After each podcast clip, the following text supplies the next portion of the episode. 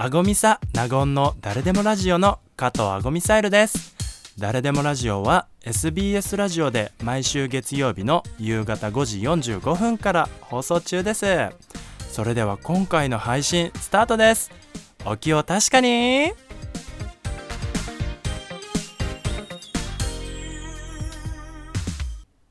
改めましてドラァグクイーンの加藤あごみサイルです。同じく名護アパッショナータでございます。さてこの時間もですね、はい。皆さんからのメッセージをご紹介したいと思います、はい。ではあのー今日はですねラジオネーム夏に願いをさんからメールをいただきました。初めてメールします。私は吐き戻しをしています。誰にも相談することはなかったし誰にも話すことはないと思っていましたがこの番組を聞くようになってお二人には話しても大丈夫かもしれないと思うようになりました五体満足に生まれてマイノリティで悩んだことはありません。でも生きていることがただただ苦しくてどうしたらいいのかわかりません。どんな厳しい言葉でも構いません。私に道しるべをください。とのことです、うん。なるほど。まあ私たち専門家ではねお医者さんでもないのでうん。吐き戻しについては何もねできたらおねお医者さんに相談された方がいいと思うんですけど、けどいい、うん。そのその方がね100%間違いなくいいんですけれども、私に道しるべをください、うん。厳しい言葉って言えないよねこんな。うん。ねまあね、うん。まあ乗り越え方のね、なんだろうその人それぞれの考え方にもよりますし、なんか誰にも言えない悩みってさ、うん。やっぱりちょっとなんか昔もなんか私たちもなんかあったよね多分ね。まあどのどんな人でも多分あるんでしょうけど、そういう時ってどうしてた、ね、私はね、うん。あのまあ、具体例を出すと、うん。まあ、中学の時に、うん。のんけの男子を、まあ、ストレートのね、うん。男の子を同じクラスのね、うん。好きになってで周りはやっぱほらね女の子好きになるのになんで私だけみたいな感じのことがね、うん。まあ、よくある話なんですけどまあ芸の世界では、まあそれはねそう、うん。私も体験してるよ、うん。うん。けどやっぱその時って自分一人しかいないもんだと思ってたから、うん誰にも相談することもなく相談する環境もなく本当に何回も自殺考えましたね。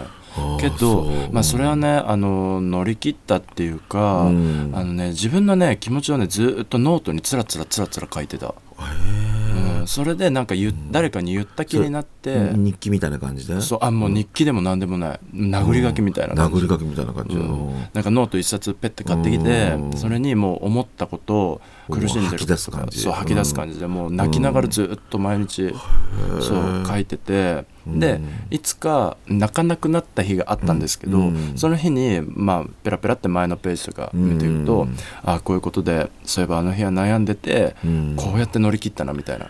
それやっぱり泣かなくなったってことはその日は大丈夫だったってこと？多分ね、うん。っていうかなんかその絶対に辛くなった時は原因を書いてたんですよ、であのそれの乗り越え方も一緒に書いてあったんですよ。うん。書いてたんですよ自分で。でもそれってすぐ忘れちゃうからうん。感情的になってるもんで、うん。であのまた辛くなった時にノート見返してあ今この気持ちと一緒だなって時に、うん。あそのあの時はこうやって乗り越えてたんだっていうのをうん。自分はやってましたね、なるほどね、うん。まあまあそうすることしかできなかったからあ環境もねその時はまだ誰に相談するっていうこともーなかったので。うん。長尾さんあります？なんかいやーそれ私だってそれは同じようなことで悩んでたことも、まあ、ずっとねあったけど、まあ、中学の頃なんかはねもうブラスバンドですごいもう夢中になってたから、はいはいはいもうそれでやることによって、はい。まあ、それを忘れさせてたみたいなうん、なるほど、うん感じかな。まあそうですよね。うんそれ高校くらいになるとねちょっとあの幸いなことにカミングアウトできた友達がいたからああいいですね。あのまあ、うちの時代の時はもう本当に風当たり強かった頃だから、はいはい。うん、そその子になんかあのカミングアウトもはっきり言ったわけじゃないんだけどもう向こうも察してるって感じで、うん、それで、まあ、こっちもはっきりは悩みを言わないんだけど、うん。何かちょっと嫌なことあったんだよねぐらいなことを聞いて、まあ、それ解決はできないけど、はいはいはい。それをなんか今日はもうなんか気分が本当にもう落ち込んでるんだみたいなのを伝えるだけでちょっとすっきりするっていうかなんあかーまあね。うんなんか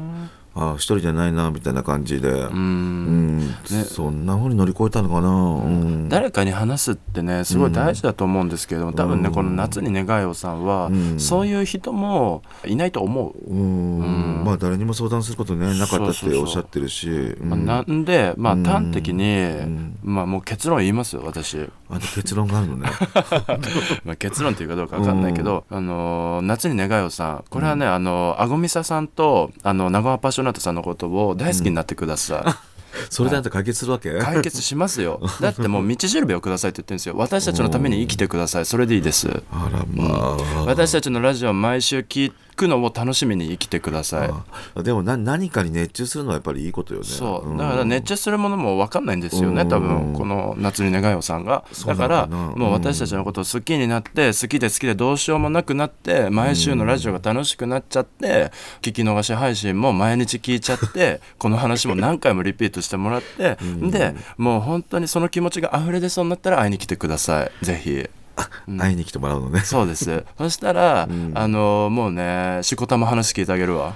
確かに。うん、そしたら、もうねあのそれでもう共有できるそれっていう。でもう誰かに話したことになるんだからね、共有できるっていうもうねそのシチュエーションができるわけなんで、うん。ねえ。それでいいじゃないですか。どうですか？そう夏に願いをさ でも毎日やっぱりただただ苦しくってって、あのそんな苦しまなくてもうん。なんかねうんまあ、苦しい苦しいのは苦しいので仕方ないんだけど、ん。でもまあそればっかり考えてると余計に苦しくなるような気がするから。そうだから苦しいなと思ったら私たち二人のことを思い出してください、もうだから頭の中で私たちのことだけ考えてればいいんですよ。今日は何の衣装着てるかなとか。そう。今日何の衣装着てるかな。今頃、あごみささんは何のご飯食べてるのかなとか、うん。なごみさんは今何してるのかなとかなんかもうそんなんで時間潰しててください。そしたらもうすぐ眠くなりますよ。明日は来るんです。うんまあそれでいいんですよ。明日は絶対来るからね、うん本当に、死にたくなったら思い出してください。以上です。死なないでくださいね。そう。ん。で絶対会いに来てください。で会いに来てくれた暁には、あのラジオで悩み相談させてもらった「夏に願いを」ですっつってねそうしたらね教えてください。うん私たちもちょっと嬉しいもんね、うん、それでねあのウィンウィンですよ。ということでですね、本日は「夏に願いを」さんからのメッセージを私あごみさと。ナゴンが紹介しました。あごみさナゴンの誰でもラジオのナゴンアパッショナタでございます。今回の配信はいかがでしたか？それでは次回もお楽しみにありがとうございました。